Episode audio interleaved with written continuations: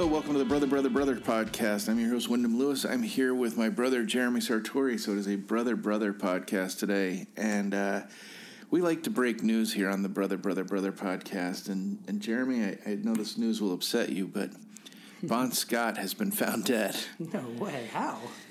How did he die? Um, the official explanation, to quote um, Derek Smalls of Spinal Tap, was he choked on vomit. Whoa. Now, wow. he... Again, you can't really dust for vomit, as as Derek pointed out. Um, so, uh, but there is actually some uh, weird controversy. The reason I'm bringing up Bon Scott is that it was forty years ago yesterday that Bon Scott uh, was found dead in a car, in his friend's car, outside his friend's apartment in London. And um, it is... Uh, There has been some some uh, controversy uh, drummed up in the last several years. Uh, somebody did a definitive biography on Bon and claims that there were three people in the car uh, when he died rather than one, and that it was a heroin overdose rather than alcohol poisoning. But all of that uh, controversy aside, we thought we would take yeah. this opportunity to celebrate. Splitting hairs of drug of uh, rock and roll yeah. death at this point. Exactly. And forty years later. Um, Who knew A C D C would still be around after uh, yeah. uh, near, nearly I think fifty that's years. Kind of the, the more um, interesting part. I mean, A C D C, uh, both admittedly fans, but just a band that, you know, very uncomplicated, straightforward uh, rock and roll band from Australia, started in the early seventies by the Young Brothers, correct? Yeah, um, all of the members basically were, you know, part of this great migration from uh, the U K, namely Scotland, to Australia. So all of, um, I think all of the members of the band, Bon, the the Young Brothers, uh, were all born in Scotland, moved to Australia, and raised in Australia. Um, the Young Brothers in Sydney and, and Bon in Western Australia, Fremantle, where there is a bronze statue of him uh, in his honor. Um, but yeah, it was it's uh, it was an interesting band. The, the the Young's older brother George, who ultimately managed them through their very very successful and prolific career, was a member of a band called the Easy Beats, which was the biggest band in Australia uh, in the sixties, and they had a big hit. You probably know it actually, Jer, uh, called "Friday on My Mind." Um, I don't by title, but I'm sure if I heard it, I would. I would Monday, know it. I've got Friday on my. Oh mind. yeah, okay, gotcha. Yeah, yeah. So that's. Um, nice. Yeah, so that's George Young, and um, he sort of encouraged his brothers to start a band. They were looking for a, a, a singer. Um, George was friends with Bon Scott um, from uh, touring, and Bon Scott uh, was actually their driver briefly before he became their lead singer, but they had a lead singer before Bon, and uh, but those years are fairly negligible. And starting in nineteen seventy-four, Bon became the singer. In nineteen seventy-five, they put out their first two albums, High Voltage and T N T, in Australia. Yeah, so I mean, the I mean, obviously, I came to uh, A C D C from their their third singer. Sounds like um, Brian. Was it Brian uh, Johnson? Johnson, yeah, right. Brian Johnson, and uh, with Back in Black and some of the, the later albums. One of the only bands also successfully successfully to uh, to swap singers and still be good. Um, yeah, maybe they get bigger. A handful, yeah, um, yeah. Others have gotten bigger, but I think like unlike Van Halen, A C D C still was good. You know, at least for a couple yeah. I think ago. It was the it's more the Joy Division, New Order corollary than yeah, definitely. Than, uh, than the Van Halen versus, uh, yeah. you know, but um, just curious in the early seventies, um, you know, first of all, like schoolboy outfits or schoolboy outfit, I should say, um, you know, bar, bar chord uh, riffs and, uh, you know, with, uh, you know, basically shredding vocals. Like what the fuck was going on in the early seventies that this uh, these imports from Australia took over kind of the rock world? Well, that's a funny thing is that there is there's not a ton of precedent for this ahead of it. You know, I mean, I guess Black Sabbath is much more theatrical and brooding. Yeah, like kind of like cult, were, weren't they? I mean, like Black Sabbath yeah, wasn't like were, a chart topper. They were shrouded in darkness. Yeah. Uh, actually, they were they sold a lot of records. They okay. were popular. But, um, you know, more of like the Deep Purple kind of heavy rock, yeah, uh, with a swing to it. But A C D C kind of weirdly, by kind of firing it down the middle, almost started its own genre, which is sort of, it's, I guess it's like heavy pub rock. Right. Um, and it, it is, you know, they basically uh, wrote about a thousand songs based on three themes. Um Fucking, drinking, and fighting, I believe yeah, they were. I was gonna say, which is, tends to be the reason you're at a pub, so. Yeah, and it's sort of, uh, you know, a, mil- a, a lot of different takes, a lot of really uh, weak sexual innuendo. Bon Scott, uh, I must say, uh, the Bon Scott era and the Brian Johnson era are kind of differentiated by Bon Scott's sense of humor. I mean, he really was pretty funny, and he liked this sort of impish, you know, Keith Moon type character that he yeah. portrayed. Wild man. Um, yeah, wild man, a little bit unstoppable, but also, you know, with a wink, you know, yeah. probably a good guy to hang out with. Um, I don't think he was straight up, uh, what's his face from, you know, Robert Carlyle from Trainspotting. Um, that said, they were, uh, they, you know, they got pretty big in Australia. Um, then they got sort of big in the U K. Um, they influenced a lot of the new wave of British heavy metal. So like the Judas uh, Priest and the... The um, Judas Priest, the Iron Maidens, yep. the Saxons. Saxons. Right. Um, yeah, and that was a pretty, you know, that was a pretty big deal. But all, always it was the weird thing about A C D C to me was that they were kind of the metal band, and they were distinctively, distinctly placed in the metal category. I don't know that it necessarily fits. And they didn't really like to be put in that category.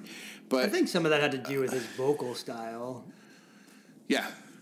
Yeah. And, the you know, the fact that they weren't singing about topics of the day. They were... Yeah, they, they were, weren't talking about hobbits or... Um, they were talking about hobbits or bringing down the queen. yeah. You know? And they were they were sort of funny. I think guess I guess they sort of notoriously hated punk and the whole aesthetic of punk. But actually, getting their aesthetic is is pretty important. They uh, they took their name from um, their older sister's sewing machine, not knowing that it was a euphemism for bisexuality. That's great. Yeah, I've always uh, actually wondered about that. I thought it was just a wink and, and a nod kind of thing, but no.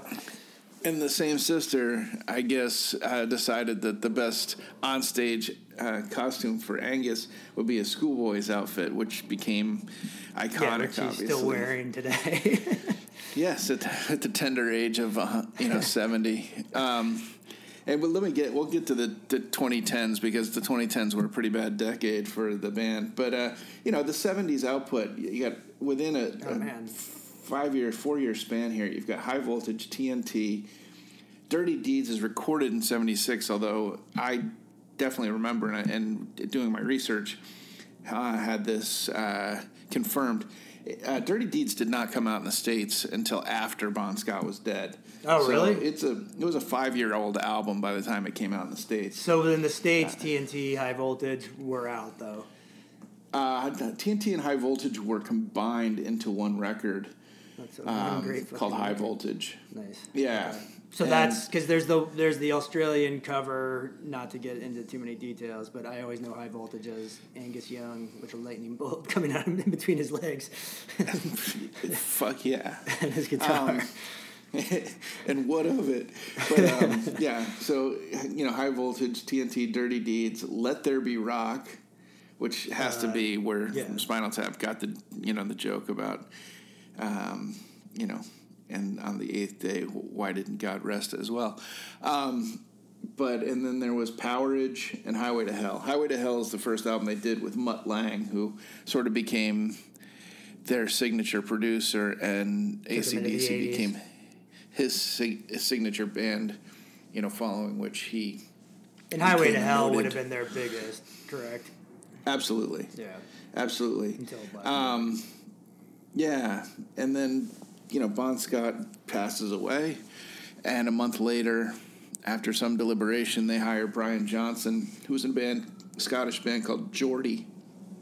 Um, a, not a particularly remarkable pub band, but he does have a great voice and great delivery, and they purposefully moved away from, um, you know, getting a Bon Scott kind of impersonator. They went with a different vocal style. Uh, in nineteen eighty, having Back in Black mostly in the can, um, they switched over. It would have been a Bon Scott record, and they switched over to Brian Johnson, and it becomes one of the biggest selling records in the history of music. Yeah, it's, um, I mean, Back in Black is like a, I mean, I think actually just some of the albums you name-checked there, obviously High, High Voltage, Dirty Deeds, and Highway to Hell, too, they they become very much classic records, classic rock records for sure. And then, you know, Back in Black is like the Zeppelin four, where, you know, I don't necessarily need to pop it on any time in my lifetime again, because I know it frontwards and backwards. You know every... Exactly. Yeah, just by osmosis. And it's it is it's interesting. They were one of those bands where they were, you know, they... It's hard to realize that in real time... They weren't that popular in the Bon Scott era. They were getting popular. They were starting to get some traction. And well, it's like they peaked, you know, and that, or they hit their peak, and then he passed away, which is the worst thing that could ever happen to a band that's been working mm-hmm. that long, you know, on uh, and you know that hard. And then, and then all of a sudden, you just you, it's almost like they made it, or they did, they made it, and then their singer choked on his own vomit, or OD'd on heroin. We don't know. Yeah, or choked on vomit.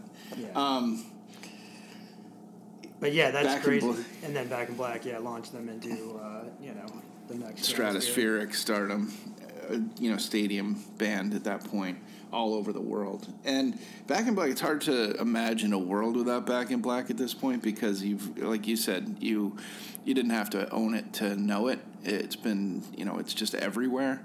But at the same time, you know, it's a murderer's row of songs. I mean, Hell's Bells. Um, Back in Black. You know, Back in Black. You Shook Me All Night Long. Yeah. Uh, uh, rock and Rolling Noise Pollution. It's it's you know it's a killer record, and it could be mistaken, as you've often said, it could be mistaken for a greatest hits record. If yeah, it's they didn't the have Ramones, so many other self-titled. Hits. It's the you know uh, Led Zeppelin four, like I said, the Rumors. You know, it, it's exactly it's every song seemed to be a hit, and every song there's not a lot of power ballads on that one. No, there's not a there's not a lot of power. I don't ballads think they know how to. I don't think they know how to do do the uh, slowdown. There's no, no it is kind of. I mean, I, and I think that's been addressed. Actually, there was there was never even in the eighties when everybody had to have a power ballad out. You know, when Ozzy's singing "Mama, I'm Coming Home" and yeah. and uh, you know every band slowed it down. A C D C never did. They kept. You know, they stuck to their guns. They, they've been, I mean, it, part of it is, you know, you can laugh at the monotony of it, but the other part of it is, like, these guys, I, they knew who they were. They yeah, were, they knew who they were. They did it really well. And they also, you know, I mean, you, you talk about songs that just kind of hit and, you know, whether it's, um, you know, the ones you checked, Highway to Hell, things like that, but you also, um, T N T, you know, they're great, like, rev you up sports arena songs, but they also yeah. are a band that I, you know, it's it's another one of those bands where I have a hard time finding anyone who's like, ugh, I fucking hate A C D C, except for probably rock qu- critics in the seventies and eighties, right? I mean, there's no. I think re- they, I think they actually got you know reasonable credit for their you know for what they were doing at the time. I don't think they were as Um, dismissed as you might think. It's it's funny too. It it was always the band because you know you were sort of. Uh, identifying yourself, you know, as you're sort of searching for your identity and, and you sort of identify yourself by what you like, not what you're like, to quote uh, High Fidelity.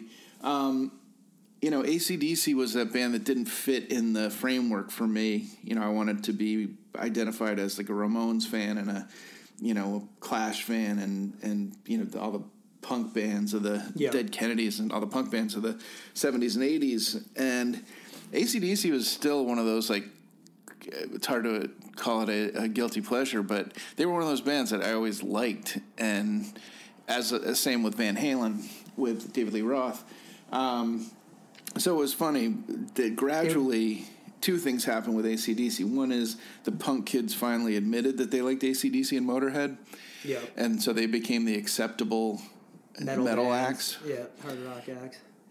And also, you know, we've and we've talked about this a number of times. Then they kind of snuck into classic rock territory pretty seamlessly. I mean, they were an outlier of a of a rock act in the seventies, you know, they weren't considered rock royalty. And now, you know, did by virtue of, you know, I guess it was Back in Black, really, they became classic rock.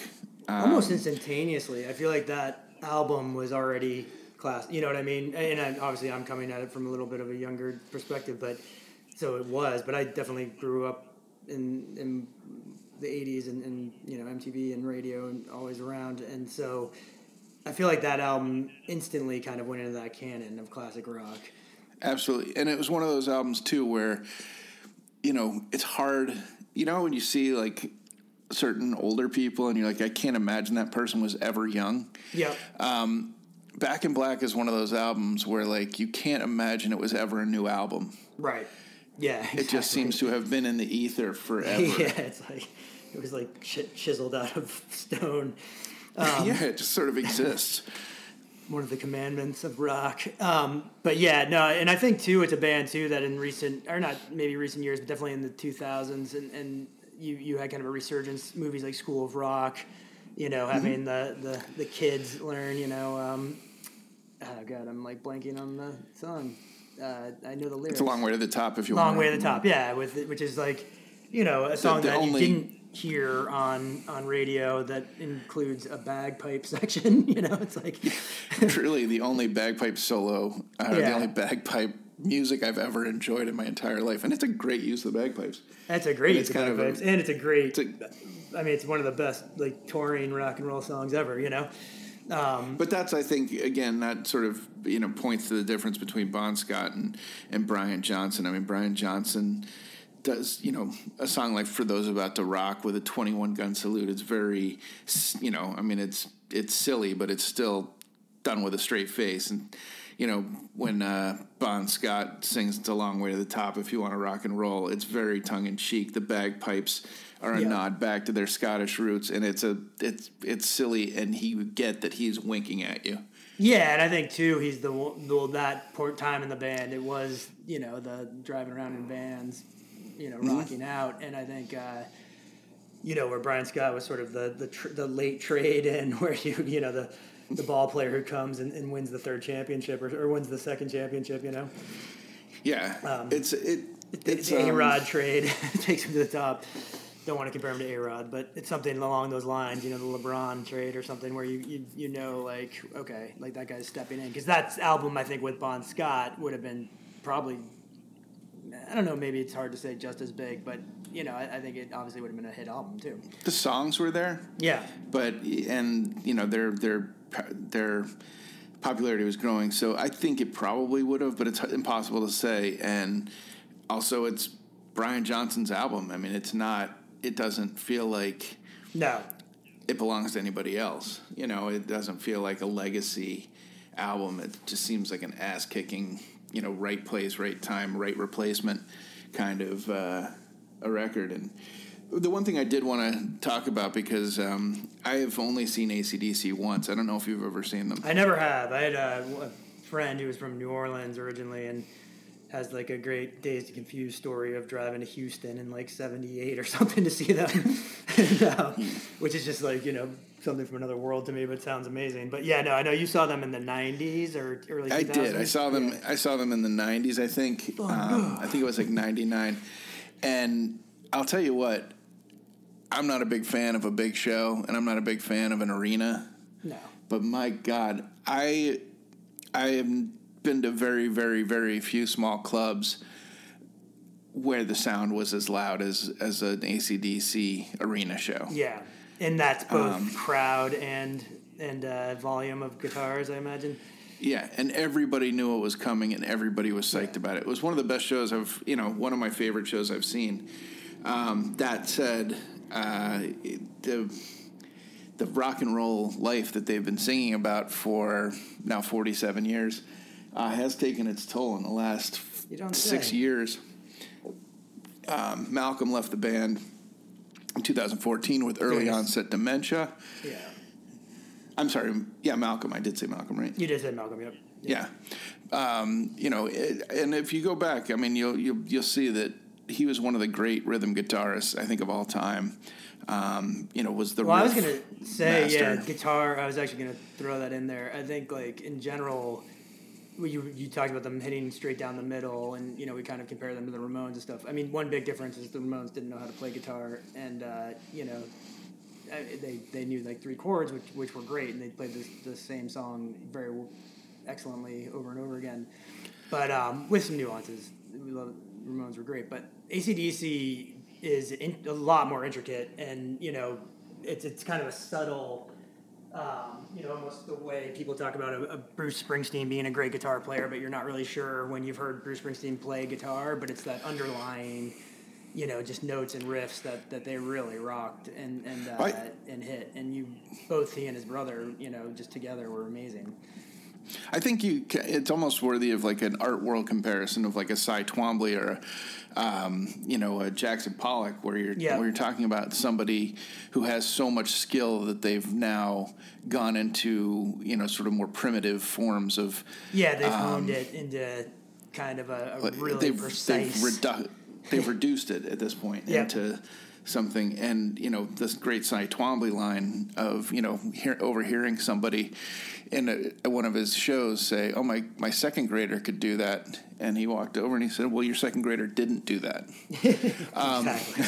And I kind of feel like that's how people feel about the Young Brothers and what they did. It's like, yeah, I think uh, they get dismissed a lot as, and I think it's also an, the appeal of them to, like you said, where, you know, people like punk, I think people like disco, people like, you know, um, rock or, you know, sort of Elton John crowd too. I think all, you know, they may not have loved A C D C at the time or anything like that, but it's very hard to find somebody today that is just like, oh, this song sucks, or these guys are, you know, horrible. It's like, no, these great song, you know. So, just to finish my, my note on the on the yeah, downfall, demise, sorry, the which is a shame because because you know they all seem like you know great in, individuals, but Malcolm. Uh, starts suffering from early onset dementia in two thousand fourteen, dies in two thousand seventeen. Phil Rudd, the drummer, somehow is serving time for conspiracy to commit murder. Um, I recall that. He hired a hitman to, I believe, kill... I don't know. Did I just say they were all pretty good guys? um, and uh, and then, you know, Brian Johnson is largely deaf at this point, not... super shockingly, yeah, um, given uh, given that you saw them live in a, in a giant arena and could hear couldn't hear afterwards. No, I re- it, it, I really couldn't, and I was you know I mean I'm loath to say it, but I was in a box for that thing, and, and I could not hear the guy next to me. Yeah, I mean it's one of those things, and you can you know, I can visualize it, and just you know I'm, I'm got thunderstruck in my mind because I'm sure that's a, a boomer live, and uh, it is. And just, yeah, I mean, you can just hear the kind of, like, swell come up. Yeah, I'm jealous, and I wish I had gotten to see them. Yeah, it's it's going to be hard at this point. I, I don't, I think you know this, but you've probably, you know, you may have stored this in the Please Don't Remind Me file. Um, you know, Axl Rose picked up as their lead singer in two thousand sixteen Ooh. and toured I with them I, for a while. Yeah, I think I purposely, like, swept that under the rug, and it may come out in therapy years later. Exactly, for one of you. Um, but yeah, that's, uh, that's, but I don't know. It was, um, I'm really happy I saw them when I saw them. They still kicked major ass when I saw them. They were the, one of the loudest bands I've ever seen. Um, that was their chief concern. And I think they did the same act every night in every town, and everybody loved it. Yeah. And I think they always seem like a band that loved playing, which is, mm. uh, always a plus, not mailing it in. Um, so you're Top, uh, what's your favorite A C D C album, or is it a combo? It's hard for me to, to sort of segregate out the Bon Scott records because I've never really listened to... I was never really in the habit of listening to them as albums. I kind of yeah. just... Through track. Um, but, you know, Highway to Hell. Yeah, I was going to say, Highway to Hell is great. And, uh, you know, Back to Black we talked about. It's just one of those albums that's always there. And I actually, yeah, it's like... kind of... for those about to rock, because it was sort of my. I just remember it too. Like I, I as a kid, yeah. Rock. Yeah, I, I, I'm. I went back and revisited the early albums. You know, um, later on. I mean, I knew songs, obviously, "Dirty Deeds" and T N T and stuff like that. But, um, but I kind of went back and listened to them, and, and they're fantastic. Yeah, I mean, I, I think "Highway to Hell" is one of my favorites. It's hard to say because I mean. I, I you know, got a renewed uh, love of um, It's a Long Way to the Top. Yep. Dirty Deeds was probably the album I listened to the most as a kid. 'Cause, and like I said, it didn't come out until eighty-one. So it was post Back in Black that it was released in America, which is weird. Really weird. Um, you know, not unlike the Abbey Road, Let It Be kind of thing. Um, but it's, I have to say, if you throw on Back in Black and, you know, you may think you're sick of it, it fucking rips. No, it totally rips. I, I was going to say, I think like three albums, if you... you know, had to, like, listen to A C D C, aside from songs. I think, like, High Voltage has some of the best songs and things like that. But Dirty Deeds, Highway to Hell, and Back in Black as a three-fer, pretty damn good. Yeah. And uh, it it's funny. Uh, one of the, you know, sort of underrated uh, merits of an A C D C song is they're surprisingly fun to dance to if you drop them in the middle oh, of, yeah. a, of a good dance mix. I, I agree, and uh, I think that was something that uh, when when uh, the kids were playing rock songs at dance parties, um, yeah. they're one that definitely got brought into. And I remember a lot of middle school dances also. You shook me all night long. Yeah, a lot of fun. Very appropriate middle school. Exactly. Yeah. In the eighties. Um, well, cool. I think uh, we're uh, getting the band back together for our next episode, but let's uh, let's take a quiz after this on uh, the. the wonderful debate that we watched last night, and uh, and let's uh, take a break and listen to some A C D C. Win your dealer's choice. Awesome. It's a long way to the top if you want to rock and roll. It is, God damn it.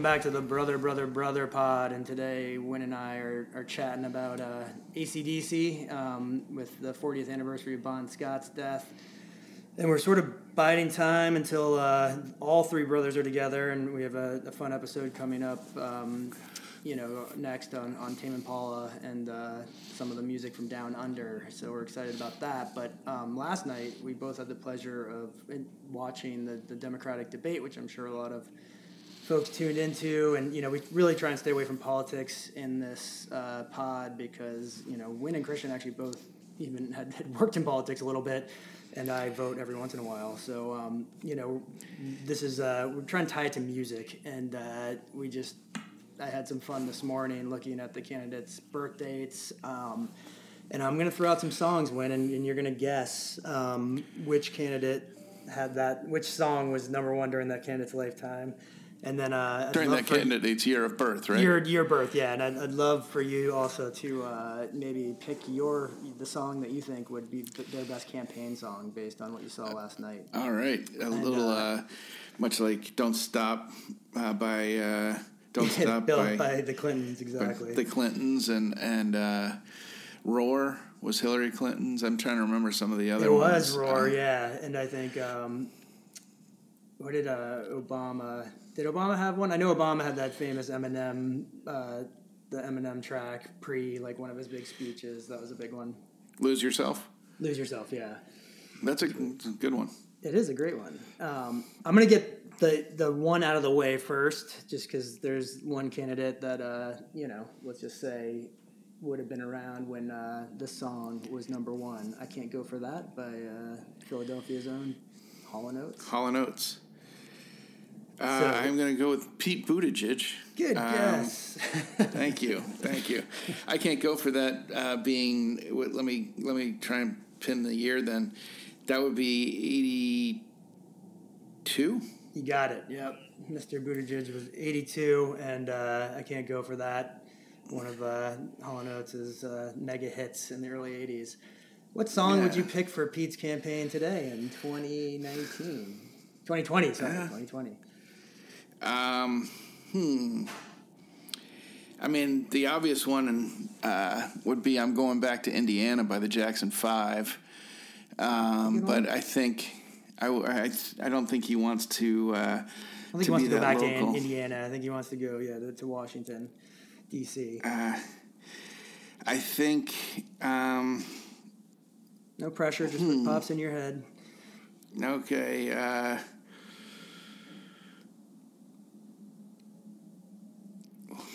some reason, Lonely Boy by Andrew Gold pops into my head. Oh, let's write, we'll, we'll write that in to Pete and uh, just make a recommendation from the Brother, Brother, Brother pod. Yeah. Thank you, young Pete, Mayor Pete. And, um, all right, so it's going to get a little trickier now because...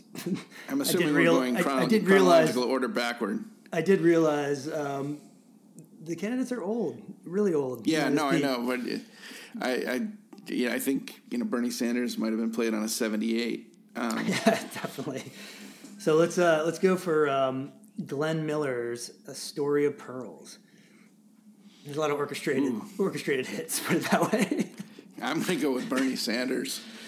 Close. Um, Bernie is slightly older than this gentleman and slightly taller. Oh, uh, Joe. But no, no, close again. But uh, uh, you, you knocked two two of the old men out. There's one left. Bloomberg? Bloomberg, yeah. What year was he born? forty-two. forty-two, wow. Yeah, pretty um, crazy. Yeah, that is that is nuts. Um, Should make the other ones I, a little easier. I mean, this is this is kind of a layup and, a, and an easy joke, but Short People by Randy Newman. Nice, perfect. There you go. Um, all right, so we'll throw uh, Stuck on You by Elvis Presley. Hmm. I'm trying to think who's still in it. Um, you got you got the young man out and one of the old men would out. Would that be Klobuchar? Yeah, nice. Really? I thought um, she was younger than that. She's sixty-two. Oh, okay. Yeah, so... Um, born in sixty-two or, or she's sixty-two years old? Born in sixty-two. It's not that far apart, to be no, honest. No, it isn't. So. No. Yeah, no, I, I agree. But yeah, no, born um, in sixty-two. Um, okay. Yeah, and so despite her uh, ever-aging hairdo, she uh, yeah. Elvis was her, her, her uh, number one. And, and so for the, the gal from Minnesota who uh, just talks, you know, plainly, and uh, I guess. think her, her campaign song should be... Uh, right now, it should be "Comeback Kid" by um, uh, Sharon Van Etten. Sharon Van Etten, I like it. Yep, she did. She did the turnaround. Comeback Kid. All right, so you got uh, you've got one gal, our senator here from Massachusetts, and uh, Mister Biden, and um, who's the other? Oh, Bernie, Bernie left. I forgot about Bernie. Yeah. Um, all right, so this would be Jim Dorsey and his orchestra, "Blue Champagne." Wow, Jim Dorsey, that would be... Is that Glenn Dorsey's brother? I don't know, but I would guess. uh, I'm going to go with uh, Bernie Sanders on that one. You nailed it. And uh, so Bernie's theme song. Uh, you know, the, Stro- the Strokes are trying to, to do his campaign song, or they're writing an yeah. original for him, but... I'm going to go with "My Generation" by The Who. That's a great one. Bernie Bernie does draw probably the coolest uh, rock and roll endorsements. I'll give I'll give the Burn yeah, credit. Easily. Um, all right, so you got two left, and you I'll just throw them both out there. Uh, you've got Perry Como. Um, God, what is the song? Uh, whatever, Perry Como. That's, that's going to be Liz Warren. Yeah, you nailed it. And then um, because she's a little bit younger. Yeah, um, forty-nine. And I, I think I'm going to go with. Uh, I mean, there's a bunch of easy jokes here about, uh, um, you know, Paul Revere and the Raiders songs or something. But uh, I think I'm going to go with um, "These Eyes" by the Guess Who for Liz Warren. Oh, I like it. That's a good one. Um, and then Biden's is awesome because it's uh, he was forty-two as well, and it's White Christmas, Bing Crosby. No way. Yeah. That is so perfect. I'm just so going to leave it at White Christmas by Bing Crosby. I think he should just keep that as his, as his yeah, campaign totally. song.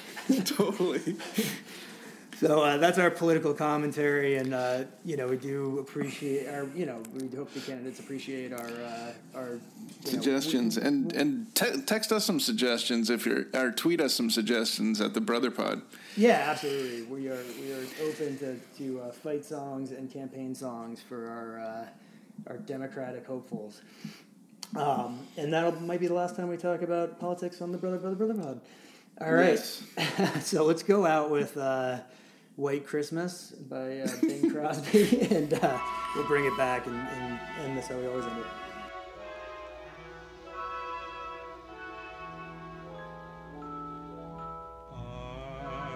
I'm dreaming of a white Christmas, just like the ones I used to know. Where the treetops glisten and children listen to hear sleigh bells in the snow. Welcome back to the Brother, Brother, Brother podcast. We have had a wide-ranging conversation today about choking on vomit and uh, choking on rhetoric. Um, but uh, we are going to end this how we end every episode, and that is, uh, Jared, what are you listening to? Yeah, so um, I have been catching up on post-Oscars on some of the movies I didn't get to see. So two that um, I didn't see during the pod that Wayne and I did that he did. Was actually one I should say went back and, and kind of rewatched tw- watched twice, but um, Parasite, first of all, the winner, um, phenomenal. And I know I'm kind of late to the game, and you've already talked about it, so I'm not going to go into a lot of detail. But um, you know, I always appreciate and love a movie that has a lot of hype that I'm told is great, and I finish watching it and want to watch it again because it's great. Um, and then I did rewatch and uh, and watched again Once Upon a Time in Hollywood, which. You know, I, I think initially kind of suffered a little bit from pacing and just expectation, um, unlike Parasite for me. But on second viewing, just the nuances, and, and you and I kind of had a, a subtle conversation. I will say, too, you know, in my when I was younger in, in high school, maybe sophomore, freshman in high school, our cousin, Marina, um, does publicity for, for films, and, and and she, you know, worked with Reservoir Dogs when it first came out. She was on the on-set publicist on, on Reservoir Dogs. On so Reservoir she was on Dogs, set right. every day. So yeah. Before anybody had ever heard of Quentin Tarantino, had recommended us, and we ventured out in suburban New Jersey to find an art house film that was actually playing the movie. And, you know, the the sort of revolution of, of music and, and humor and severe violence, violence um, you know, just blew me away as, as a high school kid getting into kind of cooler movies and things like that. And I think blew you away as a, you know, early twenties. Absolutely. And uh, we took a friend who was probably, you know, traumatized post. But, um, but yeah, I, I, so, you know, I've always, I've kind of been there for the Quentin Tarantino ride. And, you know, like a lot of artists that, that, you know, have a long career, there's peaks and valleys, and, and you sort of can, you know, somewhat lose interest when you're so wowed initially, and then, you know, I think he's always done a, a very good job, but you're not as kind of surprised anymore. And uh, going back and watching Once Upon a Time, uh, just the, the nuance of having, you know, sort of three or four little vignettes or films within the film, it, it's really good. And I, I also just, you know, will shout out, I mean, not that I'm saying anything new that no one else has said, the acting is great, and uh, Tarantino really does a good job of, of, you know, for somebody who seems like he'd be an actor's best friend and kind of just a, a hyper, you know, personality. He really gets the best out of who he's working with, or seems to, especially uh, Leo in the last few films he's done with him. Yeah, I agree. And I will uh, add an addendum, which is that I've been flying a lot lately, and both of those films have been on a lot of my flights. Um, and I have watched them, you know, in many different states, you know, sort of uh, analytically, a little bit tipsy, um, you know, straightforward. And those two movies in particular get really funny after multiple viewings. I mean, you, Agreed, Parasite yeah. was shocking and exciting the first time I saw it. And then I saw it, when I saw it again, I'm like, this is truly, truly a comedy. And yeah. it's it's funny, as is Once Upon a Time in Hollywood to a degree. Um, you know, they're both really funny movies, um, and the, the the humor is arch and um, also very sneaky. So yeah, um, well, yeah, cap off a good film year and uh, my late late uh, late viewing, but um, but enjoyed both over the weekend again. And uh, so, what are you listening to? I have been watching a lot of documentaries. Uh, I've also been watching Narcos Mexico, which I love. Um, a show that keeps getting incrementally better each season, and also incrementally incrementally less in English each season. Um, it's a really it's a nifty trick what they pulled um, by sort of Trojan horsing um, a foreign language television show to a, a wide audience. Uh, I wouldn't have thought that would have been possible a few years ago. No, I started um, it last night, and it's on par with what, what's been on the last few seasons. It's, it's great, and it keeps getting better. It's great, and the acting is great, and you know the mustaches are great, and everything about it I really love. That said, I've been watching a lot of documentaries. I watched The Pharmacist on Netflix, which was quite good, and but the one that really knocked me out was The Kingmaker, uh, the Imelda Marcos documentary. Um, I got it as a screener, so I'm not sure if it's out or whether it is whether it came out and I didn't notice that it came out. I, I'm really a little bit lost on on uh, the timing of that film, but I, I watched it uh, through a digital screener that was sent to me, and it is it's awesome. Um, the she's just a great character, and I didn't realize during her reign and and you know, her, um, you know, sort of downfall and, and uh, exile from her native Philippines, how entertainingly cartoonish and villainous she really was. Um, you know, I'd heard, you know, it was always a joke about, it was always a late night joke about how many shoes she owned or blah, blah, blah. Yeah. But the fact is she, she is absolutely unequivocally convinced of her divine right to rule, and it's pretty entertaining stuff. Um, and, you know, none of these people are dummies, but they are crazy. Yeah, they are so, narcissistic crazy. I mean, it's, it, it really is a new... There's a new benchmark for uh, entitlement and narcissism, and, and its name is uh, Imelda Marcos, and you've got to see The Kingmaker. It's a great doc. Nice. I'm super interested in uh, cool. And, um, well, I think it's time and, to put a song on the old playlist. All right. What are you going with? Million. You want me to go first? I've got yeah. um, I've got one that I almost one hundred percent positive is not on our list already, and uh, I'm shocked we have nothing by this group, but I'm going with the Velvet Underground, There She Goes. Nice. We do. I do believe there is... Uh, There are some song, a Velvet Underground song or two, but I'm not sure. You might be right. I don't think there are. And uh, I was trying to think. It's one of those bands, like, not to to um, overtalk putting it on there. But I, I, you know, I keep kind of a running list in my head always and forget it. Not as much as Christian forgets it during the last minute here. But um, I was listening to them this morning. And another band that it's hard to pluck a single off of. Absolutely. The albums are amazing. And uh, you know, I was listening to Nico today, and There She Goes is probably like the closest thing I can think of to like just a song that I always love hearing and, and kind of stands alone a little bit too. Yeah. Love it. Uh, I am going to go, I'm going to go uh, in keeping with the dot, with the uh, pod today. I'm going to put on A C D C's You Shook nice. Me All Night Long. Sweet. Cool. Dance party.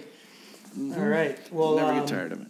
Yeah, we've got uh, Christian back from, or not back, but we're plucking him out of class for our next episode, and uh, we will uh, please tweet us any of your uh, favorite campaign uh, ideas, campaign songs for the uh, the Democratic candidates, and you can throw one in there for Trump too if you feel like it. Why not? Um, and otherwise, uh, I'll talk to you soon. It's been fun. Yeah, thanks. Talk to you later. I'm Wyndham Lewis. On behalf of my brothers Jeremy Sartori and Christian Lewis, thank you very much for listening to the Brother, Brother, Brother podcast.